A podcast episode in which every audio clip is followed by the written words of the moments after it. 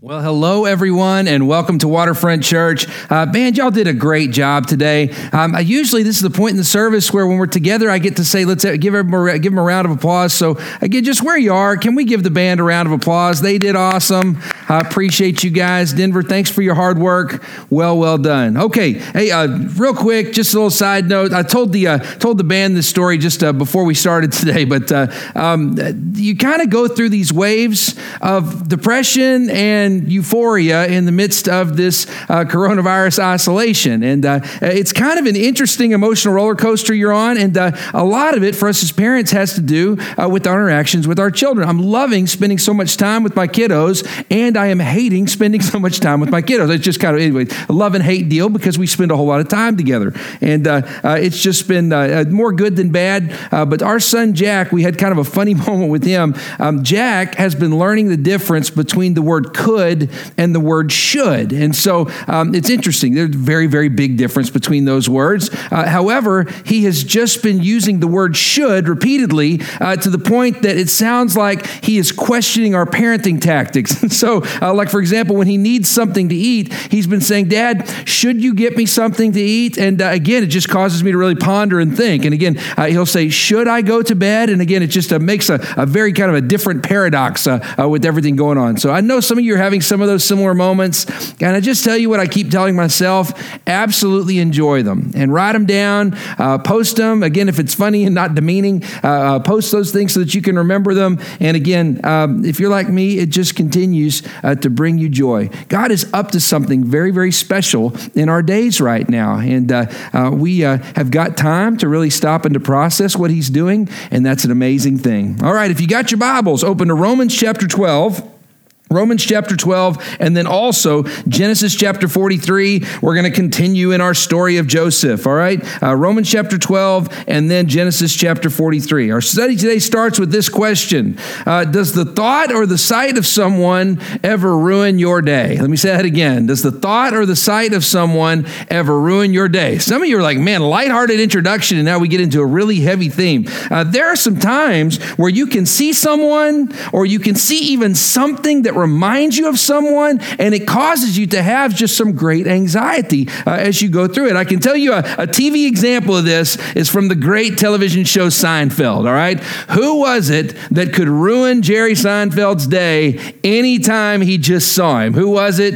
It was Newman, right? Anytime Seinfeld saw Newman, he could be in the best mood and then all of a sudden it was hello newman. Right? And that all it had to do he had to see newman and then it just caused his the rest of his day to be completely and totally ruined. There are some of you who have some people if you're being honest you have some people in your life like that. There's a feud between you for whatever reason uh, sometimes warranted sometimes not sometimes something someone's done to you and sometimes because of something you've done to somebody else but it causes your day to just be absolutely ruined, even at the thought of that person where this feud exists. Or sometimes you can see an item that reminds you of that person. So back in the day, my, one of my first serious girlfriends that I ever had growing up. Her mom drove a red BMW convertible back in the 1990s. That was a hot item, all right? Her mom drove a red BMW convertible.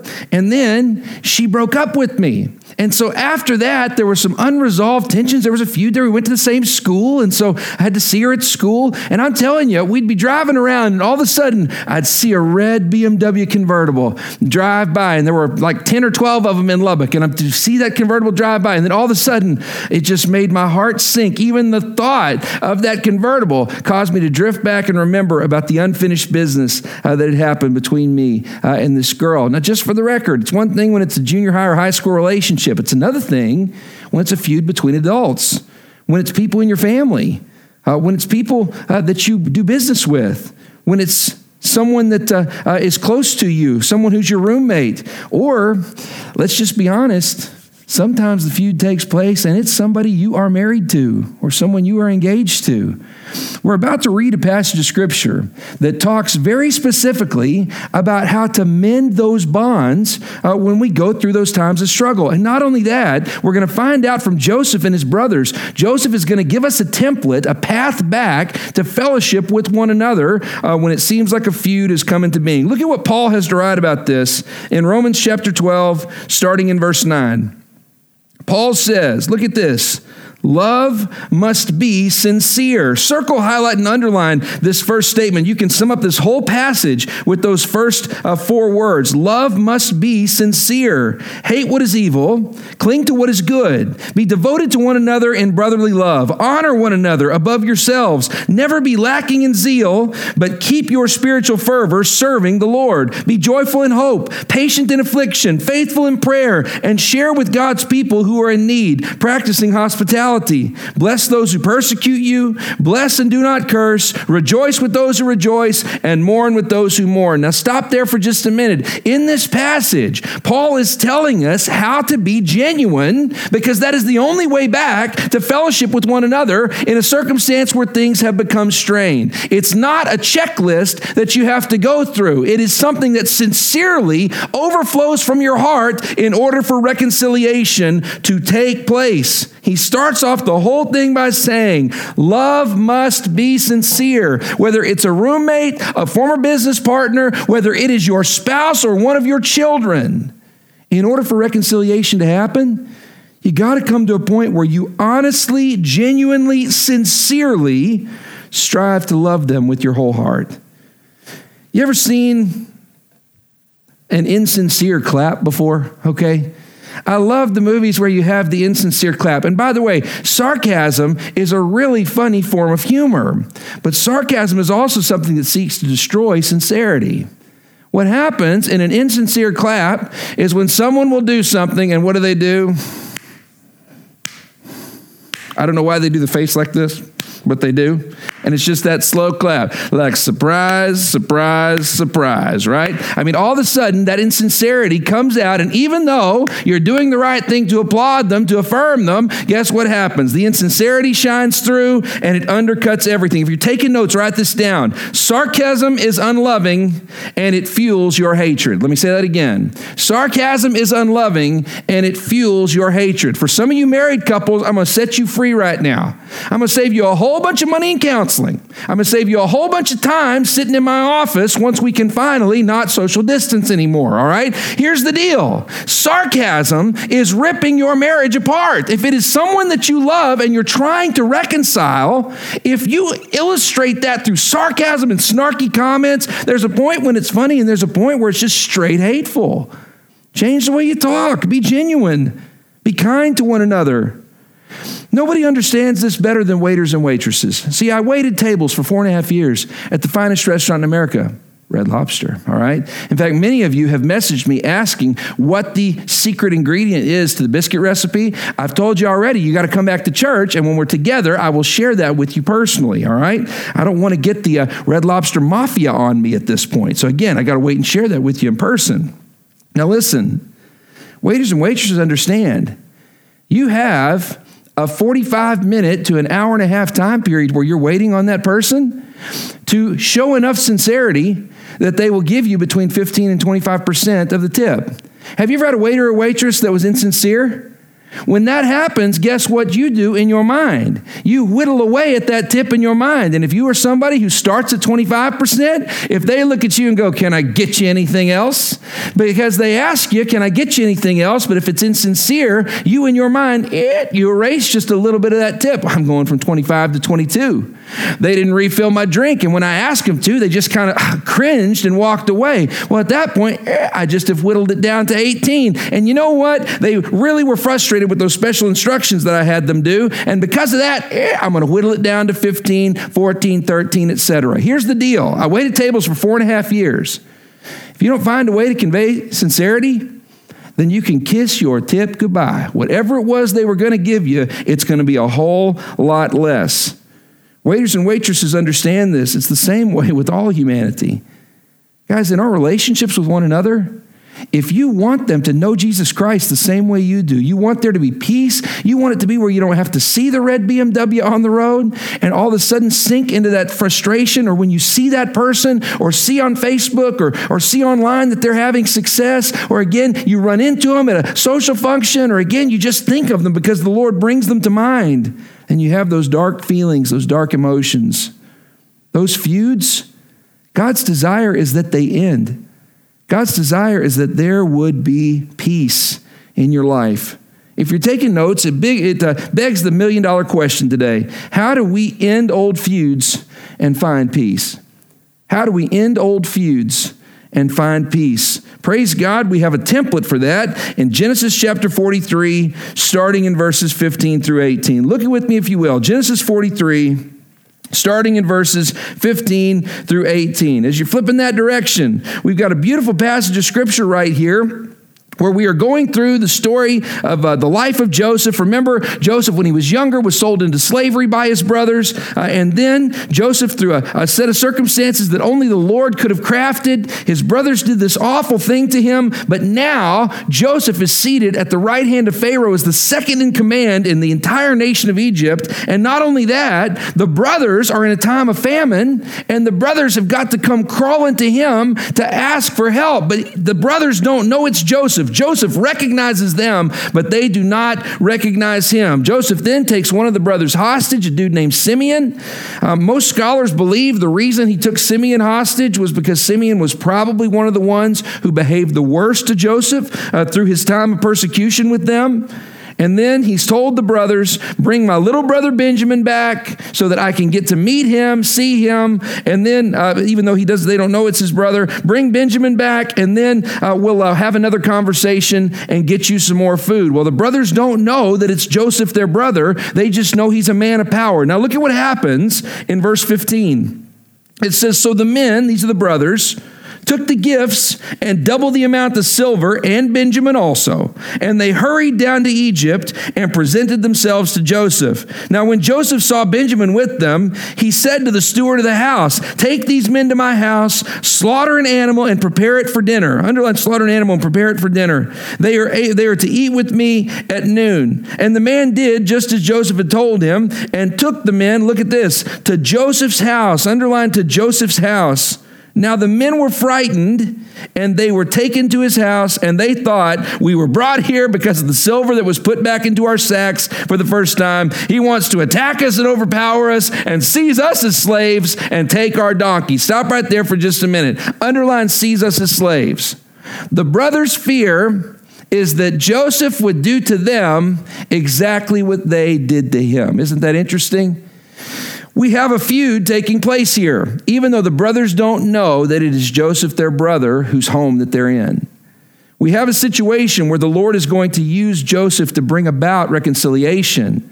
But the brothers at this point, there is no peace in them, between them and their brother if you're taking notes, how do we end old feuds and how do we begin to find peace with our family, our friends, and our marriages, in our business relationships that have become strained? Number one, how do we end old feuds and find peace? Number one, spend a little money on them.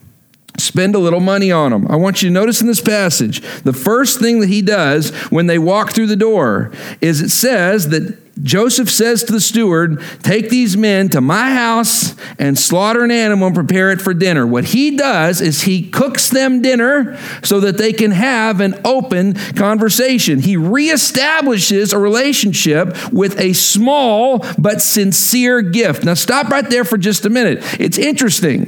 When you think through reestablishing a relationship, it's not that you are buying your way back in, it's that you are finding a way to be sincere and reestablish that connection so that a line of communication can be open. There are some of you who've forgotten how to do that over the years. You've forgotten that it takes a little bit of effort to reestablish that connection. Parents understand this big time. What do parents do when you've been gone on a long trip and you come back to see those kids that you love so much? It's called bribery, all right? You show back up with a gift. My dad, back when I was growing up, all he had to do was bring me a little trinket All he had to do was bring me a t shirt. All he had to do was bring me a hat from one of the sports teams he'd been working with. And I'm telling you, I was putty in his hands. I was there ready to reestablish relationship. There was one time he went to Romania, and while he was there, he went into a market and he bought this little box. And if you pulled the little lever on the box, then a snake, a little fake snake, zipped out, and then it would just kind of pop you on the hand. I remember he probably paid 20 cents for that thing in the market. But it reestablished the connection. It reestablished the relationship after he had been gone. If you're taking notes, write this down. Understand the difference between buying them off and peaceably reestablishing contact. There are some of you who have got to the point where you feel like things are disconnected and you desire relationships so badly that you can overdo step one in the process, and then all of a sudden it causes the person where something is strained to go, Whoa, whoa, whoa, you trying to buy me off? Whoa, whoa, whoa, you're trying to buy your way back in? You don't get out of the doghouse that easy. Know the difference between reestablishing relationship and patronizing someone and buying them off. It never fails. A lot of times in marriage counseling, I'll have a talk with a couple where someone has screwed up, sometimes, sometimes one, sometimes the other. And here's what will happen. You'll hear from one of the spouses, I'm trying my very best to get back in good graces. And then we'll say, Well, what are you doing? And then you'll see this massive receipt for some item that they have tried to buy their way back into the house with. Remember this example. The brothers have done awful things. Joseph is trying to reestablish a connection with them. And it starts with dinner. Dinner is something that is not so expensive, but it is time consuming. It's very, very genuine to eat with someone. He shares a table with them. For some of you, it's not about the amount of money, it's about the time and the connection, the genuine nature of reestablishing contact. I won't bore you with the story again, but many of you have heard the story about how God knit my family back together, my relationship with my father through Whataburger and a compliment. I'd been given the advice that I should buy my dad dinner, just like in this passage, uh, that I should have something nice to say about the sermon that he had just preached. And then the Lord used that over a period of weeks to rebuild, to reestablish a foundation for my relationship with him. The part of the story that I don't tell as often is how my dad tried in a similar fashion. I was Whataburger and a compliment. I provided for his physical needs, and then that gave me a reason uh, to pour into him emotionally as well. What my dad used to do, my dad used to love a TV show that came on at four o'clock in the morning. He was a traveling evangelist, and so after he'd finished preaching, it'd be 11 o'clock in the evening, and he'd still be worked up. It's kind of the reason that I love preaching Sunday mornings more than Sunday evening, or more than the evenings right now, because I just end up so charged and I can't go to sleep on Friday nights after we do this recording uh, because I just get so filled with adrenaline. Well, Dad, imagine he was doing that every evening, I mean, for 22 years. And so my dad wouldn't get to sleep until 3, 4, 5 o'clock in the morning. So what my dad would do is he would watch a show called The Knife Show. You ever seen The Knife Show before?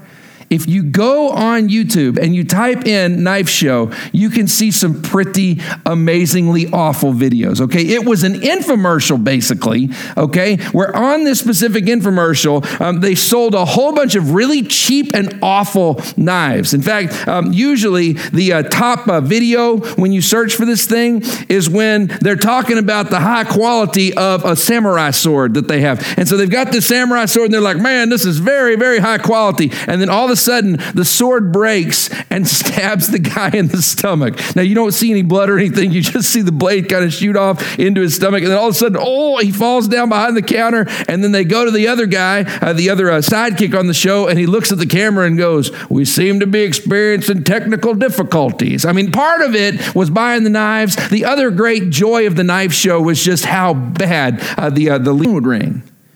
My dad and I had not been reconnected long in friendship. And my phone would ring at four o'clock in the morning, and my wife laying next to me, and I'd pull up the phone and I'd see dad across the deal. And she'd go, Why is your dad calling at four o'clock in the morning? And so I'd answer the phone and I'd go, Hello. And then he'd go, Hey, son, you watching the knife show? That's exactly what he would say. You watching the knife show? I'm like, no, Dad, I'm sleeping. And he goes, turn it on. They got some great deals. That's what he used to say. Turn it on. They got some really great deals. Just for the record, this was not just something that he was making up. When he passed away, there was an entire closet full of cheap knives uh, that he had bought at four o'clock in the morning. And there's part of me that wants to think that he got into that specifically because he desired a friendship and relationship with me as well. I still have boxes and boxes of knives that my father gave me. These knives on the knife show, because you bought them in bulk, were no exaggeration, one, two, maybe four dollars a piece for these knives, but it gave us a reason to talk. It gave us a reason to reestablish a connection. And listen, he genuinely enjoyed it. And so I genuinely enjoyed being along for the ride as well. Love must be sincere. It is something that has to be genuine. It doesn't have to be expensive, but it should cost you something. That's the thing to remember. It doesn't have to be expensive, but it should cost you something. By the way, Proverbs tells us about this as well. Save your spot there in Genesis 43 and flip over to the book of Proverbs. And we're going to look at verses 18, 16.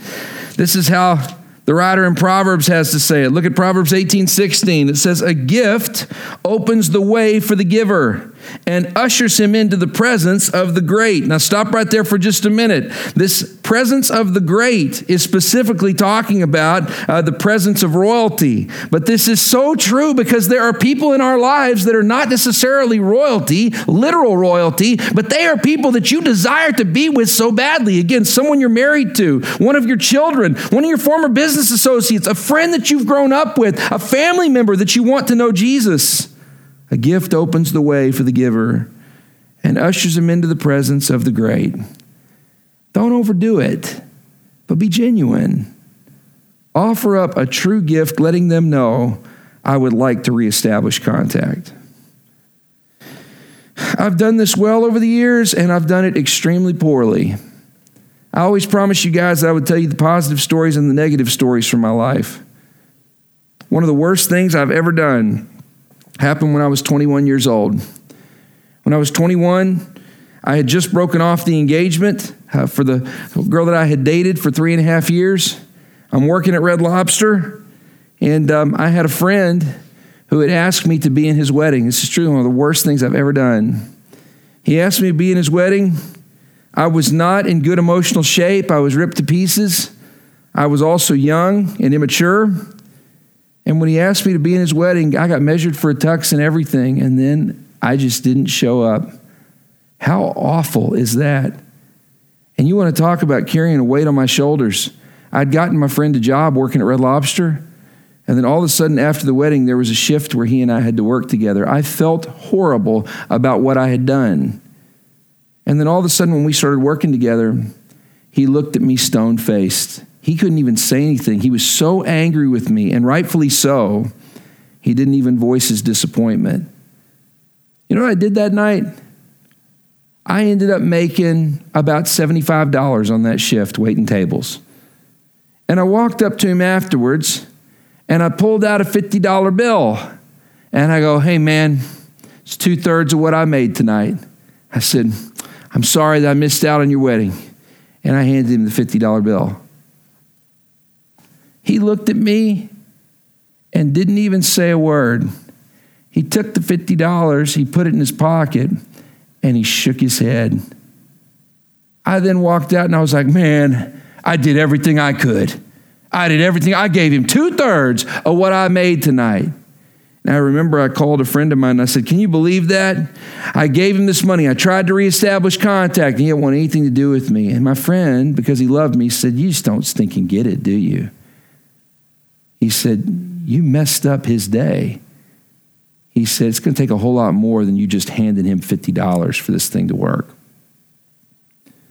Now, listen, there are some of you who it's still about a dollar amount.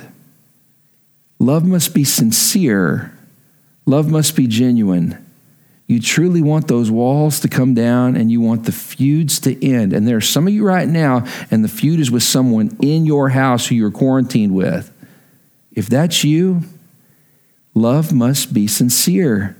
The genuine nature to it is what's important, not the dollar amount, although you should be willing to spend something on this. Show them through your actions uh, that you are trying to be sincere. It begs this question Is there a tangible way to show your sincerity?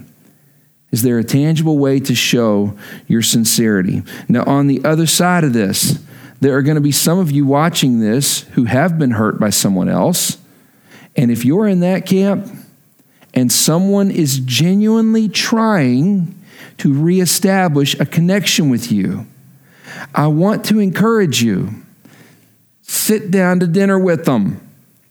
Go into the house with them, just like the brothers here with Joseph. Blame me? Are they going to pull me back into this mess? If the Spirit has given you freedom, go with them just a little bit, and maybe, just maybe, God can reestablish reconciliation. Now, flip back to Genesis 43 and let's keep moving. Genesis 43, verses 19 through 23. Here's what it says next it says, So they went up to Joseph's steward, underline Joseph's steward, and they spoke to him at the entrance of the house. Please, sir, they said, we came down here to the first, or for the first time to buy food, but at this place where we stopped for the night, we opened our sacks, and each of us found silver in the exact weight in the amount of uh, in the mouth of his silver, in the mouth of his sack. Look what it says next. So we have brought it back with us. We have also brought additional silver with us to buy food. We don't know who put the silver into our sacks. Look at this. It's all right, the steward said. Don't be afraid. Your God, the God of your father, has given you treasure in your sacks. I received your silver. Look at this. And then he brought Simeon out to them. Underline, he brought Simeon out to them. Remember, Simeon is the one who's been held hostage here. Simeon is the one that the scholars are in agreement on. It is very possible that the reason he was chosen to be the one that stayed was because he was the one who had physically hurt Joseph the worst. And all of a sudden, they come back, and the steward says, Listen, I know of your God. Here's another fun little tidbit in this passage. The steward is in Egypt and from Egypt. But all of a sudden, the steward in Joseph's house has been discipled by Joseph in the ways of Yahweh. And all of a sudden, the steward says, Your God, the God of your fathers, has given this to you. God is up to something so special. You know, the steward is wanting reconciliation for Joseph, for his master, to see see this family come back together. And then he says, I'm going to bring you your brother out to show you that we are still on this process. If you're taking notes, how do we end old feuds and find peace? Number one, spend a little bit of money on them, a little bit sincere. And then number two, release a grudge. Release a grudge. In this circumstance, he gives Simeon back to his brothers. He could keep him in captivity as a hostage, and instead, he's taken him out of prison and he's put him back with the family. One of the other obstacles to reconciliation is when we reestablish contact, but then we still hold our cards close to our chest and we still hold on to the anger for whatever situation it is that caused us difficulty. We hold on to that story. Each one of us has been given an amazing gift. We've been given a brain that holds our memories. And here's what we have to do when something good has happened in your life, when a great moment takes place, all you got to do is stop, rewind, push play, and then you can relive in that moment in your mind. The problem with that mind theater is it also exists for the awful things that have happened to us as well. When you've endured abuse, when you've endured moments of true difficulty, unspeakable acts, all you got to do is hit rewind and play, and you can leap right back into that moment. Reconciliation is not about forgetting the past. Reconciliation requires you to receive forgiveness from Almighty God and then to release those memories, to realize God has allowed these things to happen in my past, but He is allowing it so it can shape me to become the man or the woman that I am to be into the future. Release that grudge. There are some of you that your hatred is coming to define your life and it desires to rip apart everything that you love. It's a beautiful movie. It was a play written by, or excuse me, it was a book written by Alexander Dumas before it was a movie, but I love it. You can press pause and go version of this. It was a clean, great movie. In the movie, it's a true uh, tale of revenge and uh, uh, in the, kind of similar to the Joseph story. Uh, the uh, main character uh, ends up in prison wrongfully. The woman that he loves end up, ends up marrying his best friend, uh, who is the one who frames him. And then, sure enough, he spends his entire life plotting the revenge against this man. Well, as you go through the revenge plot, all of a sudden, the woman realizes that the count is actually uh, Edmond that she had fallen in love with uh, way before. And she says, Leave this place, leave revenge, run away with me. And there's a point where it comes to a, a head uh, where uh, the count is sitting with his closest confidant, and the confidant says, You can get the girl. You can get the money. We got more money than we could ever spend. You have the respect of everybody in our nation of France. He goes, Why not just win? Why not just receive this great blessing that the Lord has bestowed upon you and ride off into the sunset? Why not just win? And the count says so powerfully, he looks at the man and says, Don't deprive me of my hate. Don't deprive me of my hate. Now, just for the record, hate on one side, the woman you love, a life of respect, freedom, and wealth and riches on the other side. And even in the book, Alexander Dumas paints it so powerfully. Hate is such a powerful motivator that even then, he still says, Don't deprive me of my hate. It's what's driven me all this time. It's what is a consistent in my life. It's what I've been able to hold on to and count on. Our God desires to set us free. There are some of you in this room that need to stop, push, and play in the mind theater. Stop reliving that hateful moment and start living your life. If you're taking notes, I'll quote here for you. It takes a lot of time and energy to nurse a grudge. And when properly nourished, a grudge can outlive you. Let me say that again. It takes a lot of time and energy to nurse a grudge, and when properly nourished, nourished, a grudge can outlive you. Can I tell you what's interesting about this term to nurse a grudge? Nurse here would not be a picture of someone holding a child with a bottle. Nurse would be a picture of truly pressing someone to your chest and feeding from your own body. To nurse a grudge is to say, This is something that I am fueling myself, that I am growing myself, that I am strengthening myself. And the truth is, the grudge needs to die. If you hold on to that hate long enough, listen to me, it will outlive you. And then it's going to cause problems for the people you love. What if you came to the point that you decided, I'm going to release it? I'm going to be done with it. I'm not going to pretend it didn't happen but I refuse to let it have any power over me. Through the shed blood of Jesus Christ, we are set free from sin. And we are also set free from the power this hate, the power this shame, these grudges have over us. It takes a lot of time and energy to nurse a grudge. And when properly nourished, that grudge can outlive you. Save your spot in Genesis chapter 43 and now flip back over to Romans 12, and we're going to read the second part of this, uh, of this uh, verse set, uh, chapter 12, verses 17 through 21. I've always felt like there was a parallel between Genesis 43 and Romans 12. Look now at verses 17 through 21. Here's what it says next. It says over here in Romans, do not repay anyone evil for evil. Be careful to do what is right in the eyes of everybody. If it is possible, look at this, as far as it depends on you, circle, highlight, and underline, as far as it depends on you. Live at peace with everyone. Do not take revenge, my friends, but leave room for the Lord's wrath. For it is written, It is mine to avenge, I will repay, says the Lord. On the contrary, if your enemy's hungry, feed him. If your enemy's thirsty, give him something to drink. In doing this, you will heap burning coals on his head. Do not be overcome by evil, but overcome evil with good. Stop there for just a minute. What we find there from Paul is he says, Remember when it comes to these grudges, remember that we've got to let them go and trust the Lord. We've got to let them go. And as far as it depends on you, live at peace with everyone. You can't control what someone else is going to do, but you can control you. He says, if your enemy's hungry, feed him. That's from the first three verses we studied tonight. Reestablish communication. And then he says, don't be overcome with evil, but overcome evil with good. You don't pretend like the hurt never happened, but you decide that you're not going to nurse that grudge anymore. It's time to let it go. Just for the record, until we move to D.C., this city can hold a grudge as good or better as anyone I have ever seen in my entire life. Jordan, am I correct in that?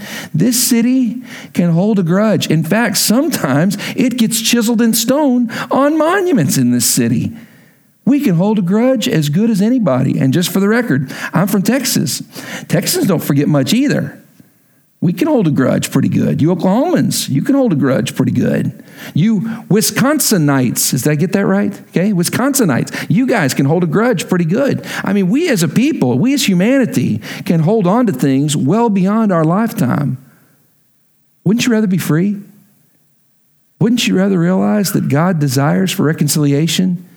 He desires for us to be whole it begs our final question for this section Are you nourishing something that needs to die? Let me say it again.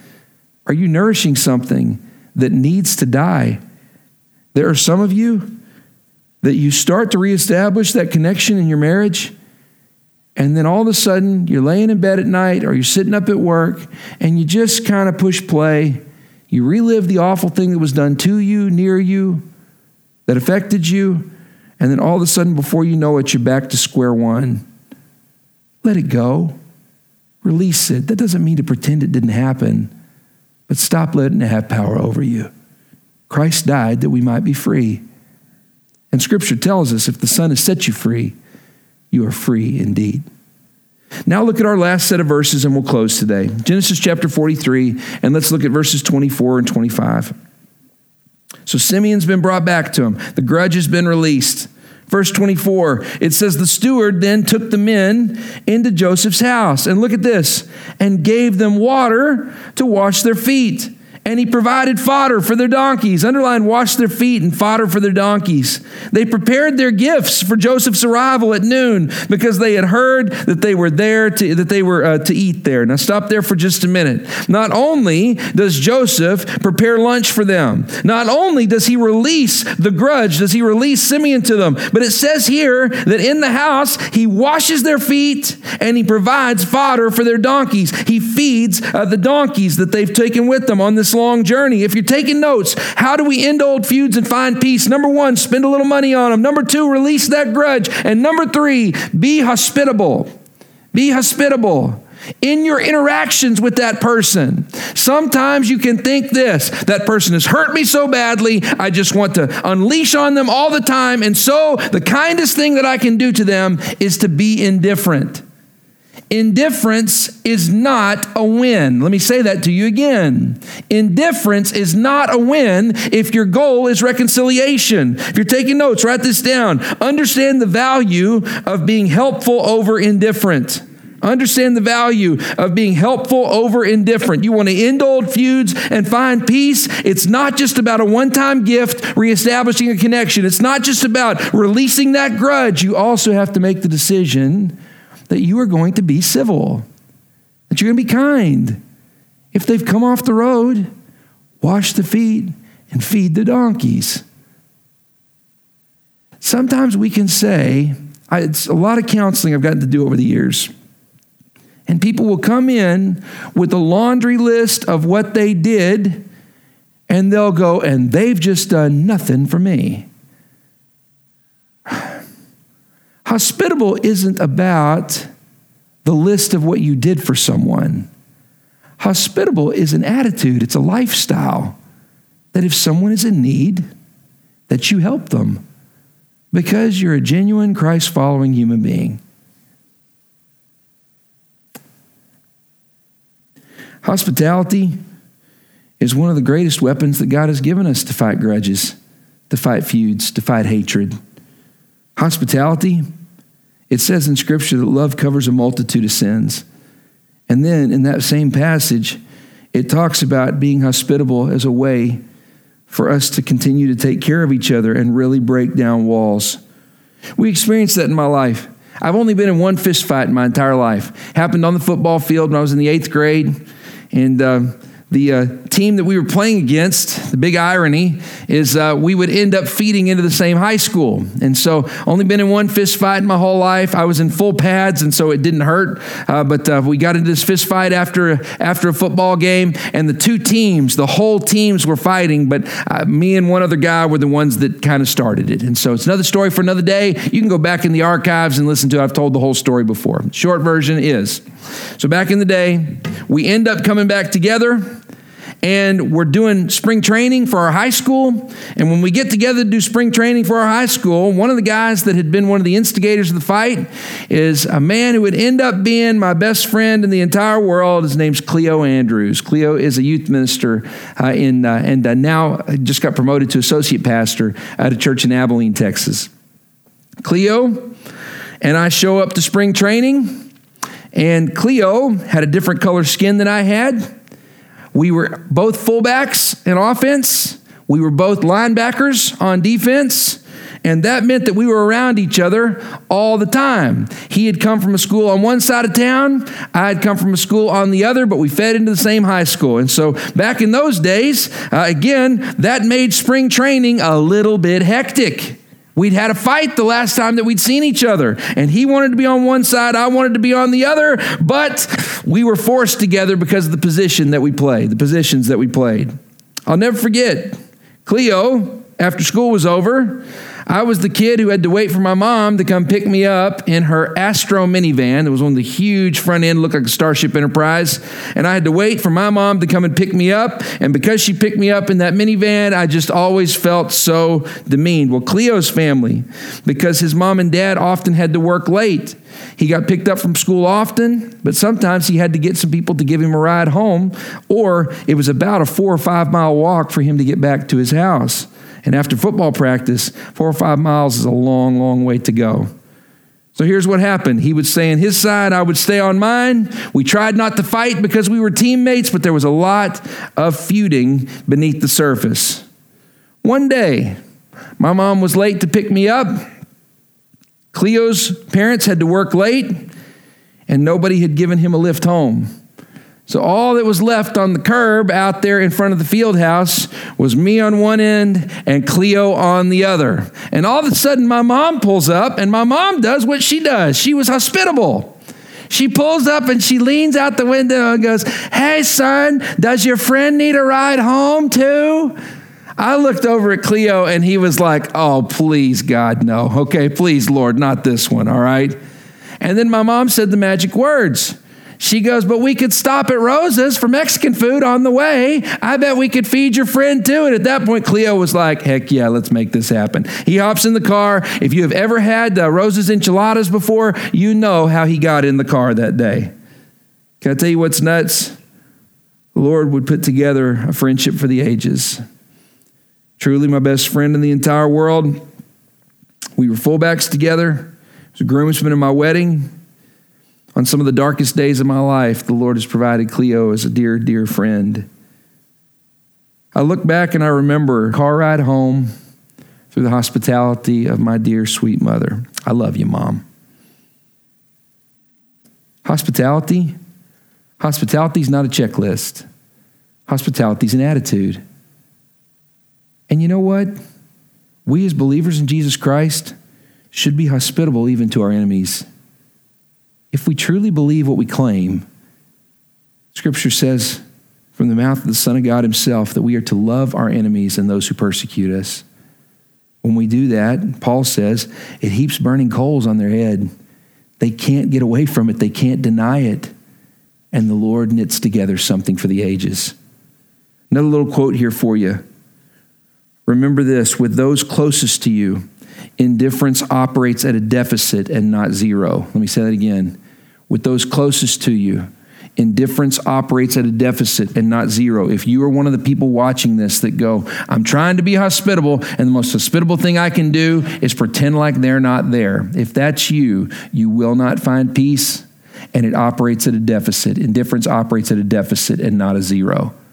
There are some of you going through struggle in your marriage and you just need to know. Remember, indifference is not a sum, it's not a zero sum game. Indifference is a negative. It's just slowly whittling away at things and it's all beneath the surface. Come to the point where you step up and you do something helpful. One last little example and we'll close. I think one of the best examples of this in Scripture actually comes from John chapter 21. There's a feud going on between Peter and Jesus. And it's not a feud in a sense of them being angry at each other. It's a feud in the sense that Peter has denied Jesus. The same Peter who walked on the water, defied the laws of physics with the Son of God. The same Peter who said that he would follow Jesus anywhere. The same Peter who's the one who confesses, You are the Christ, the Son of the living God.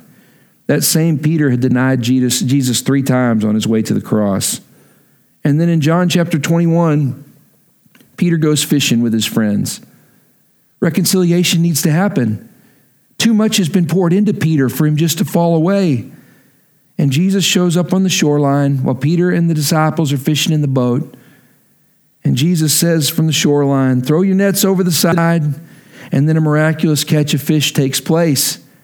Jesus has provided for the disciples in that moment. And then all of a sudden, John looks over at Peter and he goes, It's Jesus. It's the Son of Man. He's over there on the shoreline. And what Peter does is Peter tries to pull himself together. It says that he puts on his outer garment and jumps in the water. Now, what do you usually do when you jump in the water? You take clothes off before you jump in the water. The symbolism there is Peter going, Ah, oh, I've not lived for him. I denied him the last time I saw him. Again, this was this is not the way I wanted this to go. He tries his best to be reverent, puts on his garment, dives, and jumps in the water. And as he swims to Jesus, it says that Jesus already had over hot coals fish and bread waiting. He had breakfast waiting for Peter. If you've read that passage, you know the end of the story is Jesus looking at him and having a very difficult conversation. But do you know how Jesus started that, that, difficult conversation? By the miraculous catch of fish and by baking them breakfast. Listen to me. If you are in the midst of a feud with someone, and it's to the point that you can't even see the car driving that their family drives, or you can't even see the TV show that you used to watch together, or you can't even see a piece of clothing without it reminding you of them and ruining your day. I want to encourage you find freedom. Do the path that we've laid out today. Spend a little money, little but sincere, to genuinely establish a reconnection. Release that grudge. Stop hitting play on the mind theater. That wicked, awful event that happened to you, near you, or around you you can't change the past, but you can release the grudge so there can be a future. And then finally, live in the attitude of hospitality, not in indifference, but truly striving to do the right thing when someone's in need. And then it begs our final question today Are you ruining reconciliation by being indifferent? Are you ruining reconciliation by being indifferent? This is where some of you might say, Zack, you don't know my circumstances. I don't. I just know what works. There's some of you that truly need to let something go.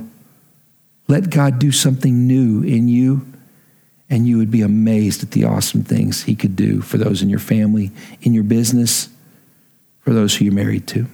I love you guys. We're quarantined together. We might as well find a way to live at peace. I believe with all my heart. There have been several of these messages leading up to what we've been talking about uh, this week.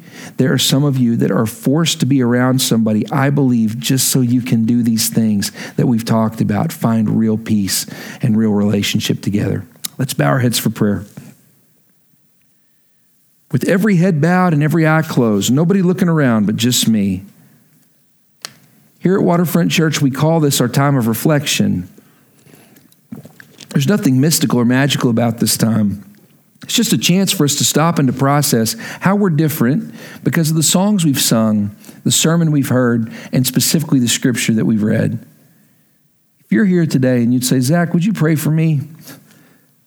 Honestly, there is someone who hurt me or someone that you've hurt, and it's time to reestablish a connection. Again, maybe it's someone in your family, maybe it's a friend, maybe it's a business associate from the past. Maybe it's your spouse or your child. But you'd say, Zack, pray for me. It's time that I spend a little money.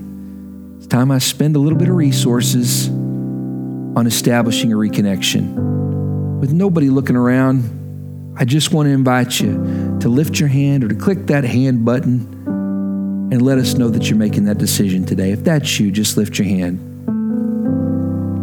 Thank you. Thank you for your courage. If that was you, then before the sun goes down today, make your commitment before Almighty God that you're going to put a plan together.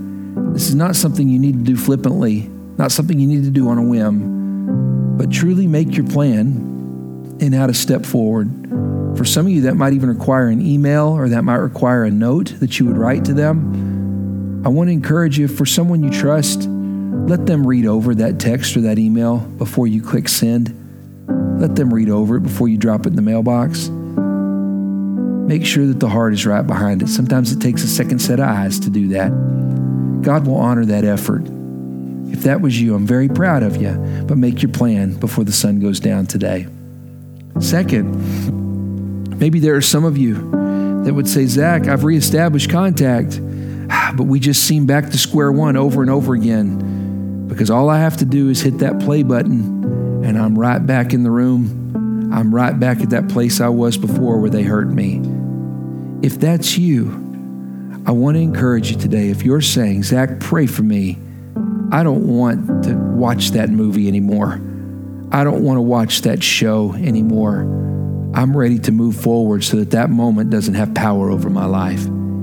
If that's you, if you would just lift your hand where you are right now. Thank you for doing that. I don't discount that you experienced incredible hurt, but the Lord is very concerned with you having a future. This needs to be a moment that God used to shape your life and not a moment that the enemy uses to define it. If that's you and you'd say, Zack, pray for me, I'm going to pray for you. But I want to encourage you.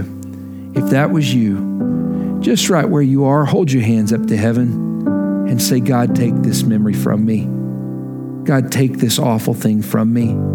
I don't pretend that it didn't happen, but I give it to you and I trust you for my future.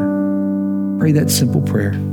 God, I give this to you and I trust you for my future. And then, last but not least, maybe there are some of you here that would say, Zack, I reestablished contact. I'm doing my best not to live in the past and replay that movie over and over again. But maybe you were the one that was putting the list together rather than just living in a lifestyle of hospitality. If that's you and you'd say, Zack, pray for me. Pray that I would truly be hospitable to the person that's hurt me and that I would find a way to love my enemy. If that's you, if you would just lift your hand where you are right now. Thank you. Thank you for your courage. Remember what it says in Scripture it heaps burning coals on their head. The idea is not that it causes them physical pain. The idea is they can't get it out of their mind. It is something that the Holy Spirit is so heavy on that change has to take place. If that's you, I'm going to pray for you. But I want to encourage you, make that commitment to God today. Pray that simple prayer Lord, I dedicate myself to a genuine hospitality. I love you guys. I'm going to pray for us, and then we'll stand and worship together. Father, thank you for this day and for your blessings in it. Thank you for the story of Joseph. And Lord, it's so exciting. We've watched this whole journey uh, through, uh, through Genesis.